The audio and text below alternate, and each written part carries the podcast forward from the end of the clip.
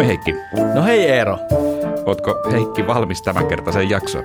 No nyt taitaa ehkä olla myöhäistä perua, että mennään sillä mitä meillä on, mutta ehkä vois muuten alkuun kuitenkin sanoa yhden asian, joka viime jaksossa jäi sanomatta. Tämä vuosi on nimittäin Dante-juhlavuosi. On kulunut 700 vuotta jumalaisen näytelmän ilmestymisestä. Ja tästä rohkaistuneena me siis tänään jatketaan tuonpuoleisen tutkimista Dante Alierin jalanjäljissä. Eli me tehdään jumalaisen näytelmän tyyliin trilogiaa taivaasta, helvetistä ja välitilasta. Tämä jakso on siis toinen osa tätä trilogiaa, jonka ensimmäisessä osassa me käsiteltiin kuoleman jälkeistä välitilaa, siis esimerkiksi kiirastulta ja, ja muuta.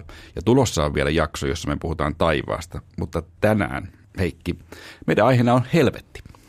Helvetti on jumalaisen näytelmän ensimmäisen kirjan aihe. Ja muuten vaikea aihe. Helvetin lieskolla peluttelu ei ole ollut muodissa moneen vuosikymmeneen, kun on alettu pelätä, että se karkottaa ihmiset pois kirkosta. Mutta sitä kun alkaa miettiä, niin se on aika kiinnostava ajatus, Eero. Kun mä väitän, että valtaosan ajasta ihmiset on ryhtynyt uskomaan nimenomaan helvetin pelossa. No, tämä on tosi kiinnostava juttu, koska voi ehkä ajatella, että helvetti on perinteisesti ollut yksi kristinuskon valttikortti. Siis nimenomaan se, että Jumalaa uskomalla voi pelastua sieltä helvetistä. Että jos kirkko haluaa lisää veronmaksajia, niin aiemmin tai perinteisesti on tosiaan ajateltu, että, että se helvetin pelko vetää ihmiset kirkkoon, eikä toisinpäin. Eli kiteytäks mä Eero oikein, jos mä sanon, että onko tässä jaksossa nyt siis luvassa kunnianpalautus helvetille? No, en tiedä, onko kunnianpalautus niin ihan oikein sanottu, mutta ehkä me voidaan sanoa, että kannattaa pysyä mukana, rakas kuulija, vaikka aihe onkin ehkä vähän karmiva tänään. No joo, tänään on luvassa taas monta kiehtovaa tarinaa ja sitten muuten voi myös mainita, että me tehtiin tuossa tosiaan alkuvuonna Eeron kanssa kirja.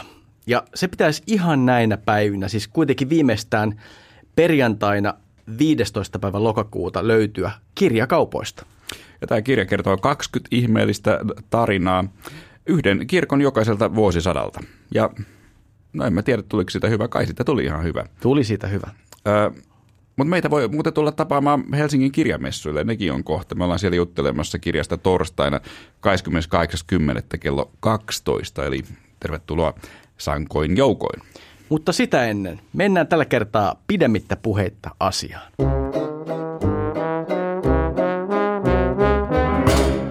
Millainen sun ajatus, Heikki, on helvetistä? Millainen paikka sä luulet sen olevan? No joo, mä hahmotan se ikään kuin taivaan vastakohtana. Siis jos ajatellaan niin, että taivas on jotain täydellisen ihanaa, niin ehkä helvetti on sitten jotain täydellisen ikävää tai jotain merkityksetöntä. Mitä sä tarkoitat merkityksettömällä? Ää, no joo, ehkä sitä, että jos, jos helvetti ymmärretään niin kuin ikuisena kadotuksena, niin sä oot kuin ikuisesti hukassa. Sä et ole vaan vähän hukassa tai väliaikaisesti hukassa, vaan sä oot ikuisesti hukassa ajattelin että semmoista elämää, niin kyllä se tuntuu aika merkityksettömältä myös. No ehkä, ehkä näin, Va- niin. var- varmastikin näin. Sitten jos mä mietin, minkälainen mun helvettikuva oli pienenä, niin mä jotenkin muodostin tällaisen kuvan, että, että helvetti ei ollut mikään niin paikka. Niin. Va- tai sellainen, missä olisi niin kuin demoneita tai muitakaan hirviöitä ahdistamassa – et mun ajatus oli, että helvettiin joutuu, joutuvat ihmiset, ne joutuu ikuiseen pudotukseen. Okay. Eli jonkinlaiseen niin pohjattomaan kuiluun. Ja. ja siinä sitten vaan pudottaa alas ikuiset ajat. No toikin kuulostaa kurjalta. Siis pudotaanko siellä yksin vai onko siellä Oliko siellä muita ihmisiä myös? No kyllä se mun mielikuva oli sellainen, että oli siinä ympärillä muitakin ihmisiä putoamassa, mutta Joo. muuten kaikkialla ympärillä on ikään kuin vaan mustaa. Että sä näet kyllä ne ihmiset, jotka on lähellä, mutta ne saattaa koko ajan niin kuin etääntyä susta ja Joo. siinä sitten tosiaan vaan pudotaan. No ainakin toi on niin kuin omintakeinen ajatus helvetistä. Äh, mutta olisiko se nyt niin kamalaa, jos sitä ajattelee? No, se mun mielestä varsinkin silloin lapsena tuntui musta ihan kamalan kammottavalta niin. ajatukselta. Ja edelleen se ajatus jotenkin, kun mä puhun tässä jotenkin kylmää mua se, että, että, että siinä vaan niin kuin ikuisesti pudottaisi. Ja niin. Varmaan osa asiasta on myös se, että mulla on jonkinlainen korkean paikan kammo, mikä on vähän huvittavaakin. Niin voi olla, että se vaikuttaa myös tähän, tähän mun kuvaan siitä, että mikä olisi kauheata. Tähän tuli selväksi kun me oltiin kiipeilemässä sun kanssa. ja tota, susta ei tosiaan ainakaan pylväspyhimystä ei tule koskaan. Että. Ei, ei. Mutta se... eikö tämä, tästä ajatuksesta kyllä se, että joku base-hyppäjä voisi ajatella, että toihan on just hieno paikka. se on ihan totta. Se on ihan totta. Mulla on muuten pari teoriaa, minkä vuoksi mä kuvittelin helvetin Joo, tällaiseksi. Mä jotenkin luulen, tai no ensimmäinen ajatus on, että, että mä oon ehkä kääntänyt sen mielikuvan ikuisesta kadotuksesta, ikuiseksi pudotukseksi. Onko mä kuullut sen väärin lapsena tai vain ymmärtänyt jotenkin Just. ihan väärin. Mutta sitten mä oon myös kyllä törmännyt siis kirkkotaiteessa se aika yleiseen aiheeseen. Voi olla, että mä oon nähnyt kuvan jostain tällaisesta maalauksesta Joo. pienenä. Ja että on aihe, se voi ehkä suomentaa kirottujen putoamiseksi – Joo. Mä nyt tässä vähän tutkin, tässä kun tätä taustatettiin asiaa, niin ainakin Peter Paul Rubens ja Hieronymus Bosch ja Dirk Boutz on maalannut tätä kirottujen putoamisaihetta. Voi olla, että mä oon nähnyt jonkun tällaisen kuvan silloin. Niin, on tosi kiinnostavaa. Joo. Kadotus ja helvettihän on oikeastaan synonyymejä. Noissa maalauksissa tota, alastomat ihmiset putoaa epäjärjestyksessä pimeää helvettiin. Mutta se pitää ehkä sanoa, että niissä siis pudotaan maahan, ei siis helvetin kamaralle eikä tyhjyyteen, niin kuin sä kuvasit. Että se kuva on vähän erilainen. Joo, että siinä mielessä mun ajatus kyllä eroaa näistä maalauksista. Mutta erityisesti nämä Hieronymus Boschin maalaukset, ne on jotenkin tosi kiehtovia on. mun mielestä. Tätä Boschilla on tällainen maalaus kuin maallisten ilojen puutarha. Ja se on tällainen tosi hauska ja kiehtova triptyykki, jossa on myös todella kuva, eh, todella kiehtova kuva helvetistä. On, on, on. Sehän näyttää ihan siltä, kun Dali olisi käynyt hoitamassa yhden sivutyön 1500-luvulla. Sie- siellä, on, siellä on ihmisiä, jotka elää pimeässä epäjärjestyksessä maailmassa, jossa siis kaikki on ihan sekaisin. Erikoiset eläimet kiduttaa tai syö ihmisiä. Ja sitten siinä on paljon tällaista vähän erikoista kyllä tästä 1500-luvun takapuolihuumoria oikein. Niin joo, se on iso, iso, te, iso teema siinä, joo. joo, mutta jos haluatte tätä lisää, niin netistä senkin löytää, jos jaksatte googlata, eli maallisten ilojen puutarha. Ken tästä käysää kaiken toivon heittää, lukee Danten helvettikirjassa Helvetin porttien yläpuolella. Tuon lauseen tuntee varmaan jokainen, mutta varmaan ihan kaikki ei muista, että se on peräisin juuri Dantelta. Joo, me juteltiin viimeksi Danten kiirastulesta. Dantehan kuvitteli kiirastulen vuoreksi, mutta helvetin aika kiinnostavasti Dante kuvitteli olevan tämän vuoren vastakkaisella puolella, siis maapallon vastakkaisella puolella oleva, että hän kuvitteli, että helvetti on tällainen helvetin kuilu, mm. joka on kuitenkin sitä peittää maankuori. Että se on niin maan sisässä oleva kuilu. Joo. Ja tosiaan se kiirastulivuori on sitten siellä maapallon toisella puolella. No se tuntuu ihan ymmärrettävältä. Siis että syntiset heitetään kuoppaa ja kiirastulessa taivaaseen matkaavat kipua vuorta ylöspäin. Ja helvettikin on kerroksellinen paikka siten, että pahimmat syntiset on alimpana ja saatana kaikkein alimpana. Joo, ihan niin kuin kiirastuli ja taivas, ne kaikki on Dantella kerroksellisia. Mutta tosi kiinnostavaa on, että miten Dante nämä syntiset ihmiset helvettiin sijoitteli, kun se järjestys ei ehkä ole ihan sama kuin mitä itse tekisi. Okei, sä oot aika syvällä tässä aiheessa. Siis onko sä useinkin miettinyt, mihin järjestykseen sä itse ihmisiä helvettiin sijoittelisit? No suoraan sanoen nyt, kun Heikki kysyt, niin en ole vielä tajunnut siihen ryhtyä. Pitääpä näiden nauhoitusten jälkeen alkaa laatimaan listoja asiasta. No, joo, joo, okei. Mä, mä voin myöntää, että mä en ole semmoista tehnyt, mutta Dante siis ei ujostelu laittaa ihmisiä tällaiseen järjestykseen. Ja ehkä voisi sanoa, että helvetin kaikkein lievin paikka, eli ensimmäinen piiri, ei ollut mitenkään kovin paha. Varmaan ihan suht mukavakin paikka. Se oli oikeastaan sama paikka kuin Tuonella tai patriark- patriarkkojen limbo, e, josta viimeksi, viime jaksossa puhuttiin. Tai viime jaksossa tässä trilogian ensimmäisessä osassa. Just näin, niin. Ja ehkä vähän samanlainen myös kuin pikkuvauvojen limbo. Niin. Menkää kuuntelemaan se, se välitilajakso, jos Joo. haluatte tietää, mitä nämä on. Eli tänne ensimmäiselle piiriin, tai ensimmäiseen piiriin joutui siis nuhteettomat ihmiset, jotka eivät olleet kuulleet evankeliumia ja joita ei ollut kastettu, mutta jotka omalla elämällä ei kuitenkaan ansainneet helvetin kauhuja.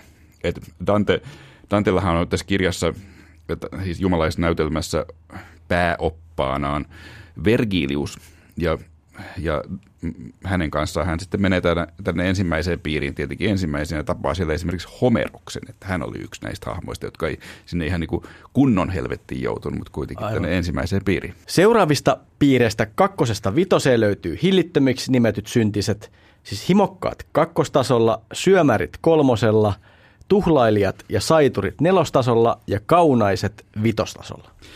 Dante ei siis äh, pitänyt lihansyntejä mitenkään pahimpina synteinä, mm. niin kuin tässä huomataan. Ja tästä kakkostasolta, äh, himokkaiden tasolta löytyy esimerkiksi koskettava tarina Paulosta ja Francescasta.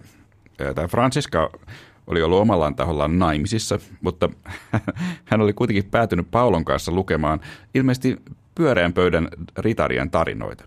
Ja sitten kun mm. tässä kirjassa oltiin päästy tällaiseen eh, kuumaan kohtaukseen, jossa ritari Lancelot suutelee naista, niin sama oli tapahtunut kirjaa lukevien Paolo ja Francescan välillä. Sitten Francescan aviomies oli sännännyt tähän huoneeseen ja surmannut nämä aviorikkojat.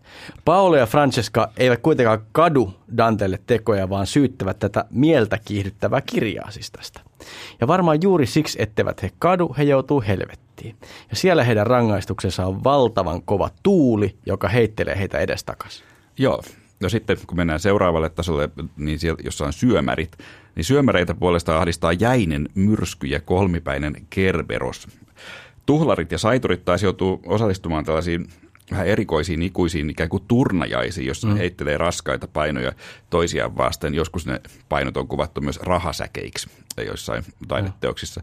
Ja nämä kaunaiset taas on tuomittu äh, täällä helvetissä virtaamaan Styx-virtaan, jossa he joko taistelee toisiaan vastaan Haisavan joen limaisella pinnalla tai sitten joutuu viettämään iäisyyden tämän kammottavan joen pinnan alla.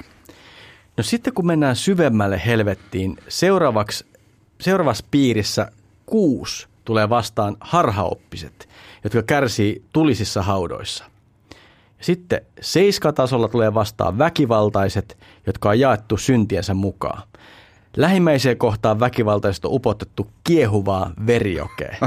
aika, aika paha. Ja aletaan päästä jo aika kovia rangaistuksia. Ja sitten itsemurhan tehneet, jotka aika jännittävästi muuttuneet puiksi. Joo.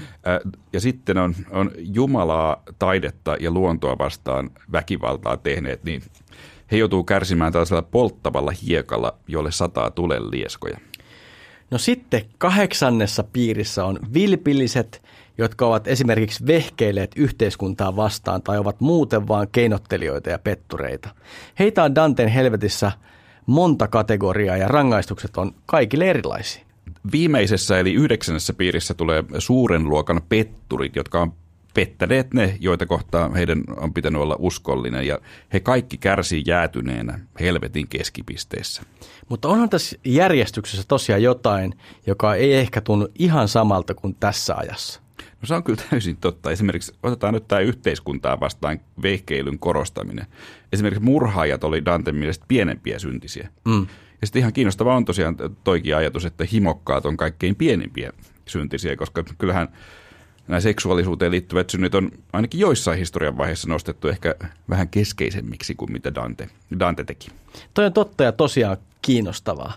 Tätä Danten yhteiskuntaa vastaan asettumisen pahuutta korostaa vielä, että helvetin pohjalta löytyy tietenkin saatana, joka on puoliksi jäätynyt. Ja tällä saatanalla on aika jännittävästi kolme päätä, joista jokainen jauhaa yhtä syntistä. Ja nämä kaikkein pahimmat syntistit, jotka on joutunut siis saatanan kitoihin, niin ne on tietenkin, no Juudas, se on, se on ihan no. selvä. No. Mutta sitten myös ehkä aika paljon yllättävämmin nämä kaksi muuta pahinta syntistä on Brutus ja Cassius. Siis ne kaksi miestä, jotka petti ja salamurhas Julius Caesarin. Niin sinäkin Brutuksen niin, just, näin. Just, just hän. No tosiaan tuntuu siltä, että varmaan joku vielä pahempikin syntinen olisi löytynyt. Ja aika outoa myös, että Julius Caesar, Brutus ja Cassius, ne siis, nehän eli ennen Jeesusta. No se on totta, että se on outoa. Mm. Mutta ehkä sekin tuntuu näin järvien rannalla viihtymänä ja suomalaisittain, niin eikö se tunnu vähän epäreilulta sekin, että Dante kuvasi saatana istumassa jäisessä järvessä? Ihan niin kuin se olisi pahempaa istua jäisessä järvessä kuin tulisessa järvessä. Niin, onhan tässä nyt kyllä Dante juhlavuonna ihan syytä loukkaantua. Sä oot ihan oikeassa, että jäinen järvihän on parhaimmillaan oikein kaunis ja, ja tota, siis ainakin jos siellä ei istu itse paholainen Niin se on siinä kyllä, tapauksessa. se on kyllä ihan totta. Tätä erästäkin päijät-hämäläisestä järveä nyt kun tässä mietin, niin en kyllä toivo, että sieltä ensi talvena löydän tällaisen näyn. Tai sitten jos vaikka rapukautena, joka tässä nyt on kyllä aika lailla taputeltu, jos siellä olisi se piru merrassa. Sekin on Tuleekohan se siitä? en, en tiedä. En tiedä, mutta se on mielestäni hirveän hauska ajatus tämä Piru Merrassa. Joo. Ö, mutta ehkä voitaisiin siirtyä Dante, Dantesta ja näistä mielikuvista siihen, että mistä Dante näitä näkyjään ammensi. Koska raamatussahan kuvaillaan helvettiä jonkin verran, mutta sanotaanko näin, että ihan täydellistä kuvaa siitä ei voi raamatun mm. perusteella piirtää. No Jeesus puhuu esimerkiksi helvetin tulesta, joka on sammumaton. Ilmestyskirjassa puhutaan myös tulisesta järvestä. No, mutta ei tosiaan jäisestä järvestä. Ei, ei. Sen tota Dante taisi keksiä ihan itse. niin. Mutta sen voi kyllä sanoa, että, että kyllä Dante ymmärsi helvetin ihan kuten muutkin hänen aikalaisensa, että, että kyllä Dante ajatteli, että jokainen joutuu helvettiin omasta syystään. Niin, ihminen voi siis vapaalla tahdollaan vapaasti valita palvellako syntiä vai Jumalaa. Mm. Mutta helvetti kiinnosti siis jo ennen, paljon ennen Dantea, kiinnosti kirkkoisiäkin tosi paljon ja voitaisiin ehkä seuraavaksi, seuraavaksi käsitellä heitä. Kirkkoisien välillä oli monenlaista kiistaa siitä, millainen helvetti sitten oikein olisi. Siis peruslinja on kyllä ollut kristinuskon ajan, että helvetti on ikuinen, mutta paljon muitakin käsityksiä on esitetty. Osa kirkkoisista ja kirkonjohtajista kannatti esimerkiksi väliaikaista helvettiä. Esimerkiksi Origenes hahmotteli 200-luvulla helvetin aikalailla kiirastulen kaltaiseksi paikaksi, jossa synneistä puhdistutaan, mutta että kaikki lopulta pääsee taivaaseen. Niin, Origenes oli vähän niin kuin 200-luvun Antti Kylliäinen. Kyllä vaan. Kylliäinen hän edustaa niin kutsuttua universalismia suhteessa helvettiin. Hän muotoili ajatuksensa tästä kirjoittamassa kirjassa Kaikki pääsevät taivaaseen. Siinä hän siis esitti, että helvettiä ei ole olemassa ja sai aikaan melkoisen kohun 90-luvun loppupuolella. No näin muuten tapahtui. En muuten tiedä Heikki, mitä ajattelet, mutta mä luulen, että enää ei tulisi kyllä samanlaista kohua. Ei varmaan yhtä, yhtä isoa varmaan. Ei, että kyllä kirkko siinä mielessä muuttuu tosi nopeasti. Mutta tosiaan kyllä edustama linja on siis universalismi ja sitten on myös toinen aika yleinen linja, jota voidaan kutsua mortalismiksi. Eli siinä helvettiin joutuvat sielut ei ole siellä ikuisesti, vaan kuolee lopulta. Esimerkiksi eräs Arnobios oli 300-luvulla sen kannalla, että helvetissä ei kärsitä ikuisesti ja kehitteli pitkälle teoriaa tyhjiin raukeamisesta. Hänen mukaansa helvetin tuli kyllä oli ikuinen, mutta ihmiset eivät kestäneet siellä ikuisesti, vaan tuhoutu kärsittyään aikansa. Siis mortalismin ajatus yleisesti on, että kun puhutaan helvetin tulesta, niin sitä ajatellaan, että lopulta ne sielut sinne kuolevat ja raukeavat tyhjyyteen. Että vaan helvetin tuli olisi loppumaton, mutta sielujen rangaistus ei. Mutta sitten voitaisiin mennä Augustiinukseen, koska hän paalutti oikeastaan kirkon käsityksen helvetistä, voisiko sanoa lopullisesti ikuisille urille. No, kyllä vaan. Ja 300- ja 400-luvulla elänyt ehkä, voisi melkein sanoa kaikkein vaikutusvaltaisin kirkkoisen Augustinus, niin hän oli tällaisen tyhjiraukeamisen todella kiivas vastustaja. Et, mm. et, ja jännittävää kyllä hänellä oli siis todella paljon sanottavaa ja ajatuksia helvetistä. Että hän kehitteli sitä ajatusta tosi todella paljon ja uskoi kyllä ikuiseen tuomioon. Mm. Mutta tätä tyhjiraukeamista vähän erikoisesti hän argumentoi sitä vastaan esimerkiksi salamanterin avulla. Siis salamanteri eläimen, siis tämän eläimen just, okay. just niin. Et salamanteri on, on siis sellainen pieni lisko, jolla ajateltiin ennen olevan ihmeellisiä voimia. Kuviteltiin nimittäin, että salamanterit osaa elää tulessa, tai jopa niin, että he, salamanterit elävät niin. tulessa. Äh, kun oltiin nimittäin huomattu, että tällainen Etelä-Euroopassa aika tyypillinen tulisalamanterilaji usein ilmestyi tulesta vahingoittumattomana. Niin, niin. ja tämän, tämän vuoksi Augustinus päätteli, että helvetin tuli ei välttämättä polta ihmistä tyhjiin. Augustinuksessa oli muitakin argumentteja, mikä onkin hänen kannaltaan hyvä, koska tota, se taitaa muuten olla niin, että tämä salamanteri-juttuhan ei oikeasti toimi ihan niin kuin Augustinus sen kuvitteli menevän. No ei kyllä toimi. Et tosiaan siellä, niin ajatteli näin, että, että koska se salamanteri kai sinne tulee kuolle, niin mm. minkä vuoksi ihmisten sielujen kanssa pitäisi, niin, pitäisi niin. kuolla. Et se oli, niin. oli ihan hauska. Mutta se pitää ehkä kyllä sanoa, että ei Augustinus ollut, Augustinus ollut tässä luulossaan mitenkään yksin, vaan salamantereita pidettiin tietynlaisena tällaisena taikaolentoina mm. jo paljon ennen Augustinuksen aikaa ja, ja pitkään hänen jälkeenkin. Esimerkiksi Da Vinci mm. ajatteli, että salamantereilla oli yliluonnollisia voimia. Aivan. Selitys tälle tulessa elämiselle oli kuitenkin ilmeisesti hieman erilainen. Tulisalamanterit nimittäin viihty polttopuiden seassa ja sen vuoksi usein joutui tuleen. Siis varmaan siten, että joku oli tehnyt nuotion valmiiksi ja sitten sinne oli mennyt salamanteri ja sitten kun nuotio oli sytytetty, salamanteri lopulta luikki ulos. Joo, mutta siis oikeastikin salamanterit on kyllä aika erikoisia eläimiä, että, että niillä on oikeastikin tällainen poikkeuksellinen suojautumismekanismi. Että jos ne joutuu tuleen, niin ne päällystää koko ihonsa sellaisella myrkyllä. Okei. Okay. Joka on varmaan vähän niin kuin tällainen palonesto, luonnon palonesto niin, niin. aine. Mutta siis kyllä ne salamanterit ihan oikeasti lopulta sinne tulee kuolis. Että se vaan nyt hetken auttaa. Eli, eli ihan lopullisesti Augustinus ei ollut kyllä oikeassa. Niin, niin, Mutta niin. sen kyllä pitää sanoa, että ennen kuin tätä rupesin tutkimaan, niin mä en tiennyt tätä kaikkea salamantereista. Tiesitkö no, sa- samat sanat, että sanotaan näin, että niin kuin, kyllä kannatti lähteä miettimään helvettiä. Just näin. Joo. Mutta ihan, ettei päätäisi, jäätäisi pelkkiin salamantereihin, niin Augustinuksesta voi sanoa, että, että häntä tosiaan pidetään ehkä suurimpana kristillisen helvettiopin isänä. Mm. Ja hän siis korostaa perisyntiä ja sanoo, että koko ihmiskunta on matkalla helvettiin syntiin lankemuksen vuoksi. Ja siksi on ihan turha edes pohtia, onko tämä ikuinen tuomio jotenkin epäoikeudenmukainen. No voi Aatamia ja Eva. no tavallaan joo. Augustinus tosiaan ajatteli, että he tuomitsivat siellä paratiisissa tötöillessään koko ihmiskunnan helvettiin. No joo, mutta se voi muuten vielä sanoa, että Augustinus myös torjui Origeneen kehittelemään helvetin väliaikaisuuden, mutta kehitteli itsekin hieman tätä kiirastulioppia. Augustinus uskoi, että osa kokee väliaikaisen tuomion ja osa taas ikuisen.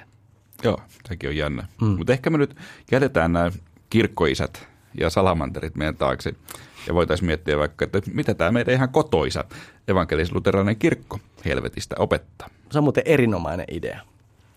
Ää, no, meidän evankelis-luterilaisen kirkon evl.fi verkkosivuilta löytyy helvetistä seuraavia tietoja. Haluatko Heikki lukea nämä? Yes, mä, mä luen. Se menee näin, että sieltä löytyy siis tällaista.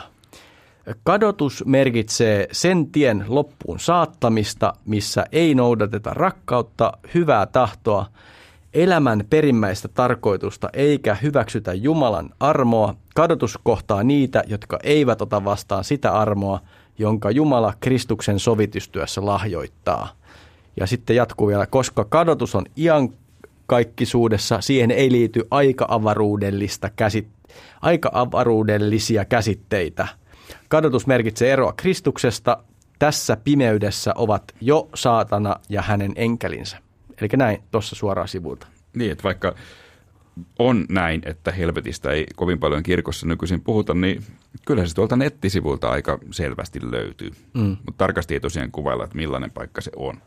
Mutta sitten niin kuin meillä on usein tapana, koska sieltä kuitenkin tämä luterilainen kirkko ponnistaa, niin voitaisiin mennä vaikka katoliseen kirkkoon ja sen oppiin. Ja, niin heidän katekismuksessaan sanotaan seuraavaa. Olepa hyvä Heikki taas. Luen nettisivuja. joo, joo. Ää, tota näin, että emme voi päästä Jumalan yhteyteen, ellemme tee vapaaehtoista ratkaisua rakastaa häntä.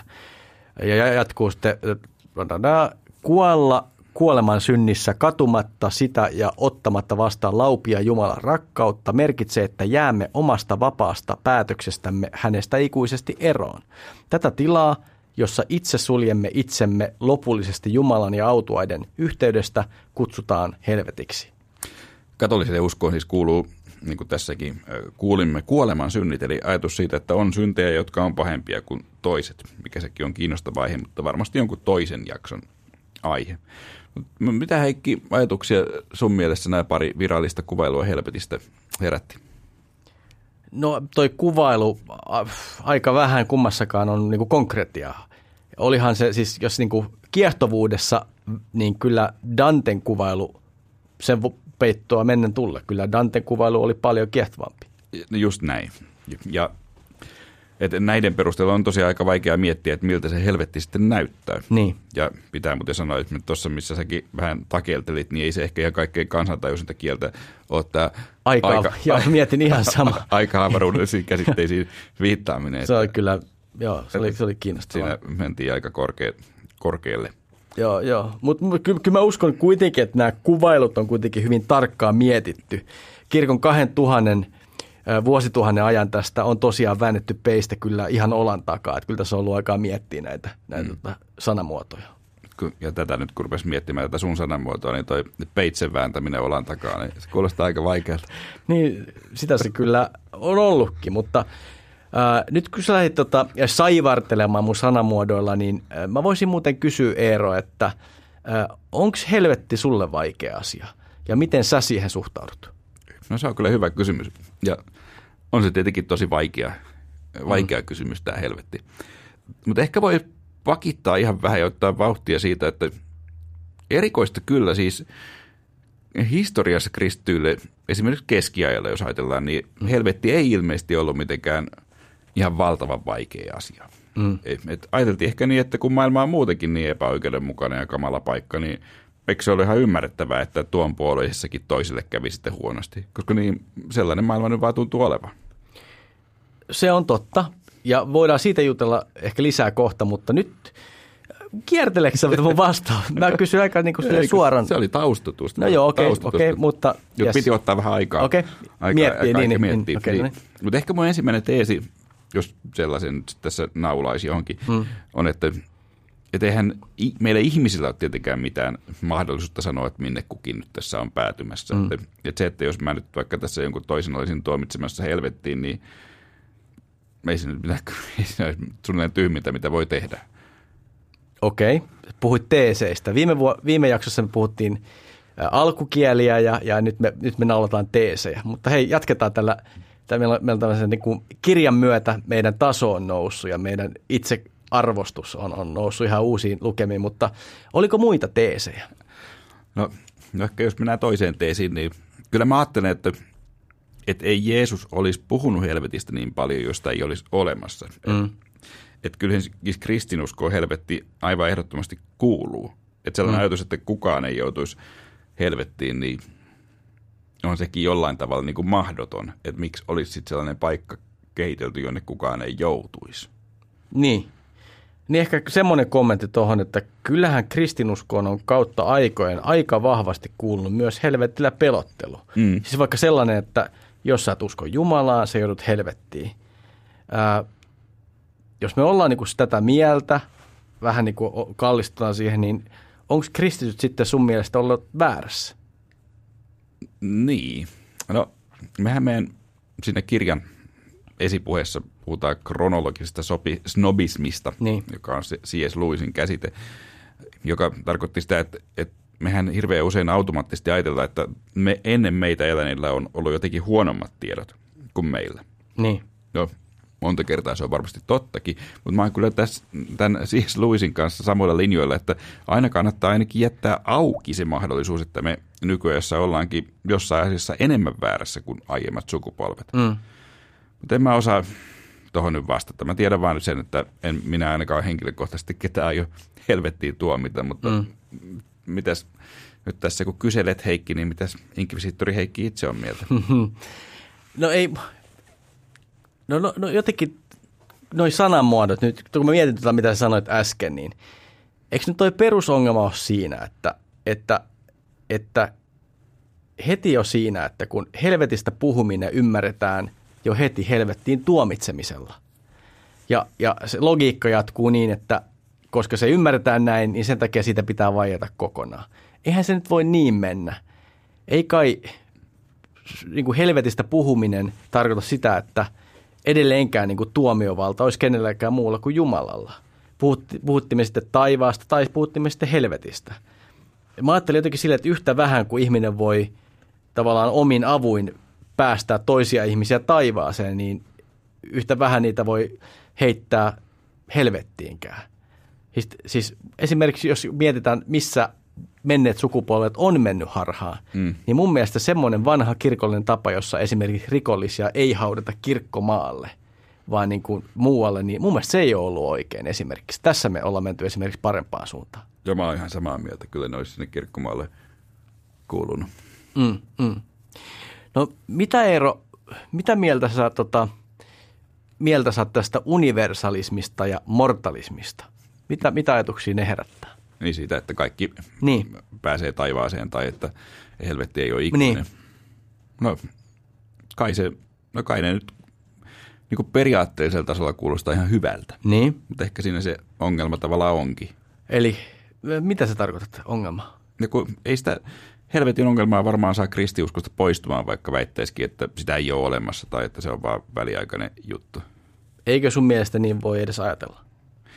No tietenkin niin voi ajatella, kyllä munkin tekisi mieleen ajatella niin, mutta, mutta kyllä silloin pitäisi hylätä koko kristiuskon tätä perusajatuslinja kautta historiaa ja on raamatussakin pari aika mahdotonta kohtaa, mitkä, mitkä tuntuisi osoittavan nämä, nämä linjat vääräksi, mutta tiedätkö ehkä mikä on hieno? No mikä? No että me ei tässä nyt taida olla mikään pakko sanoa mitään viimeistä sanaa helvetistä, kun me tässä nyt takellellaan niin, mm. niin paljon. Et ehkä nyt mä vaan sanon, että kristiuskon mukaan se on olemassa, mutta jokainen kristi on lopulta sanottanut sen vähän omalla tavallaan. Eikö se ole näin? Niin. Mutta eikö me päästy tässä trilogia ekassa osassa, eli välitilassa, niin eikö me päästy siinä vähän samanlaiseen loppupäätelmään? Mm. Eli vähän siitä on erilaisia näkemyksiä, mutta joku välitila on olemassa. Ehkä sama helvetin kanssa. Siis se on todellinen asia, josta me tiedetään ehkä sen verran, kun meidän on hyvä tietää. Varmaan näin. Jos joku muuten haluaa tutustua helvettiin, siis ihan suomen kielellä vielä syvällisemmin, kun me nyt tässä jaksossa ehditään, niin voi etsiä käsin Kari Kuulan, ihan kyllä kunnioitettavalla pieteetillä kirjoittama, se oli jo vuonna 2006, kun se ilmestyi, mm. kirja nimeltä Helvetin historia. Ja se kuvaa kyllä käsityksiä helvetistä kautta aikojen mun mielestä oikein kiinnostavasti. Se kirja, kuten käytännössä kaikki muutkin helvettiä käsittelevät, maalavat samanlaista kuvaa. Oppia helvetistä luitettiin pala- palalta, kunnes pari viime vuosisadan aikana kuvaa siitä on jotenkin lievennetty kiihtyvällä tahdilla. Kyllä vaan. Ja pitää muuten sanoa, että, että kun mä tätä kuulan kirjaa tästä tavailin ennen, ennen tätä jaksoa jonkin verran, niin Kuula esittää siinä lopussa aika kiinnostavaa kyllä myös oman visionsa helvetistä, että haluaa osallistua tähän, tähän keskusteluun, mutta se on ihan kiinnostava mm. tämä hänen ajatus. Hän hän on jotenkin kuvitellut helvetin näin, että sen mukaan kaikki kuolleet ihmiset päätyy samaan tilaan, jossa Jumala loistaa kuin aurinko.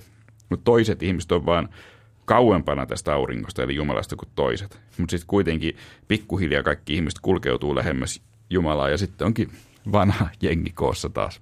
Eli onko oikein sano, sanoa, että kuulla kallistuu universalismiin? No kyllä just näin, et ja itse asiassa aika hyvinkin voimakkaan. Aivan. Mutta Heikki, yksi juttu mulla olisi vielä tähän jaksoon. Okei, okay. mikä, mikä juttu? Mikä? Nimittäin koirat. Aivan, niin niin. Siis tässähän me Eero erotaan paljonkin toisistamme. Nimittäin siis meillä kotona ei ole koiraa, mutta teillä on koira. Just näin, ja mä otan nyt koirat esiin tässä sen takia, että ilmestyskirjassa nimittäin sanotaan, että koirat joutuu helvettiin.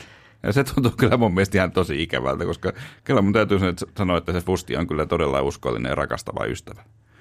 Et sä et ole vielä lukenut Fustille tätä, tätä tekstiä, mutta hei kun tarkemmin sanotaan näin, siellä sanotaan näin, että autuaita, ne jotka pää, pesevät vaatteensa, he pääsevät syömään elämän puusta ja saavat mennä porteista sisälle kaupunkiin. Jatkuu näin, että ulkopuolelle jäävät koirat ja noidat irstailijat, murhaajat ja epäjummelien palvelijat ja kaikki, jotka rakastavat valhetta ja noudattavat sitä. En mä kyllä tuota Fustille toivoisi. niin, no mä, niin, no kyllä mä sen ymmärrän. Kyllä mä niinku sen verran koira-ihminen on, että Fustihan on oikein mukava koira, semmoinen tosi lupsakka ja tuttavallinen tapaus. No niin, just näin, mutta, mutta pitää sanoa, että aina silloin, kun Fusti on näyttänyt erityisen ahdistuneelta just tästä raamatukohdasta, niin mä oon sitten selittänyt, että ehkä siinä kuitenkin viitataan koiramaisiin ihmisiin. Niin, ehkä se taitaa kyllä niin olla. Sitten mä en tiedä miten paljon, koska se Fustin ilme ei hirveästi muuttunut siinä, kun mä selitin, selitin sille tämän asian, niin mä en tiedä miten paljon se sitä lohdutti, koska onhan se tavallaan myös epäreilua koiralle, myös kutsua jotain tosi ikävää ihmistä koiraksi. Niin. Ehkä silloin voi ajatella jotain tosi niin kuin ikävää koiraa. Niitäkin muuten on, tällaisia On. räksyttäviä On, ja, on. Ja, ja purevia ja t- tällaisia, että on ikäviä koiria. On. On, on ihan totta. Hirveän paljon muuten Heikki puhuttiin eläimistä tänään, mikä ehkä jotenkin yllättää mua, kun oli helvetti aiheena. Niin, niin. Tekisikö sun mieli muuten hankkia koira? Öö, no mä en sitä itse päätä, ehkä yksin, mutta jos tämän jakson eläingalleriasta pitäisi valita joku, niin kyllä salamanteri vaikuttaisi kiinnostavammalta.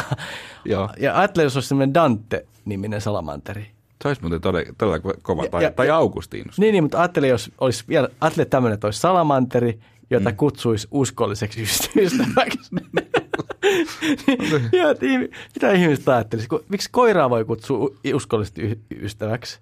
Jos se olisi salamanteri, ja mä sanon, että tämä on mun uskollinen ystävä. Mitä ihmiset ajattelisi? No en tiedä, kun mä, mä luin tätä Augustinuksen Jumalan valtioteosta, missä hän tästä salamanterista myös Mm. puhuu, niin hän ei kyllä siinä maininnut mitään salamanterien uskollisuudesta, että se pitäisi Niin. niin. varmaan etsiä jostain toisesta teoksesta, että onko niillä tä- tällaista, Niin, niin. tällaista niin. luon, luonteen piirrettä. Niin, niin. No mitä, ehkä semmoisen mä olisin kysyä sulta vielä, että tota, mitä sä niinku oikeasti ajattelet, että, että pitäisikö helvetistä puhua enemmän? Niin, kun me aluksi puhuttiin siitä, että, että se on ai, aikaisemmin ollut kirkon valttikortti. Niin, Ihmiset niin. helvetin pelossa on hakeutunut, Niin. niin. hakeutunut kirkkoon. Niin, no ehkä mä sanon tuohon siis suoran vastauksen, että pitäisi. Joo. Pitäisi. Ei sitä välttämättä kannattaisi niinku pelotella ihmisiä sille, mutta tavallaan, että, että maalaisi sen, että, että on tällainen dualismi. Niin. On taivas ja, ja helvetti.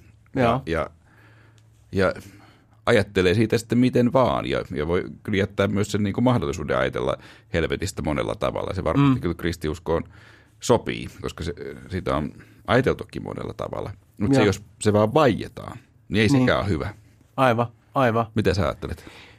No näin, mä, mä ajattelen sama, samaa näin ja ehkä se vaikeus on siinä, mitä tuossa vähän ehkä tuli, tuli esille, että, että niin helposti helvetistä puhuminen yhdistetään helvetistä, helvettiin tuomitsemiseen. Me ollaan vähän niin kuin etäännytty koko aiheesta niin paljon, että sen, sen esille ottaminen tuntuu tosi tosi vaikealta. Se on just näin. Mutta paljon jäi vi- vielä sanomattakin helvetistä ja puhumatta, että kun että voi ottaa vaikka mukaan tästä raamatun ulkopuoliset kirjat, kuin Pietarin ilmestys ja Paavalin ilmestys, jotka ei siis mitenkään mm. ole niin kuin kanonisia kirjoja, mutta niissä on kuitenkin ihan kiinnostavia helvettikuvauksia, jotka on varmaan kyllä vaikuttanut ihmisten tai kristittyjen näkemyksiin ja ajatuksiin helvetistä. Mm. Mutta niistä voidaan jatkaa vaikka joskus toiste. Jep. No mutta hei, tämä hieno trilogia jatkuu kolmannella, eli, eli taivasjaksolla pari viikon päästä. Mutta ensi viikolla me ajateltiin puhua tosi kiinnostavasta aiheesta, nimittäin siitä, että minne apostolit meni. He nimittäin meni, nyt kuka minnekin, joku Intia, joku Armenia, joku Espanja ja näitä tarinoita siis on, on ihan valtavasti ja tämä on oikein niin kuin, jos tästä tulisi vaikka useampi trilogia jokaisesta apostolista. Kyllä vaan. Ja tämä oli muuten tämä apostolien äh, kohtalot, on meidän kuuntelijan Laurin ehdottama aihe. Ja voitte ehdottaa lisää vaikka Facebookissa tai sähköpostilla palaute, että kirkon ihmeellisimmät tarinat. Ääkö sillä muuten tämä, tämä, tämä osoite? Jepulis. Hei, mutta tosiaan meidän kirja, Kirkon ihmeellisimmät tarinat, tulee ulos kirjapajan kustantamana ihan näinä päivinä. Eli kipin kapin sitä ostamaan. Ja meitä voi kuunnella tosiaan kaikissa podcast-sovelluksissa ja myös Radio Dayn aalloilla lauantai-iltaisin yhdeksältä. No niin, sitten moikka ja ensi kertaa.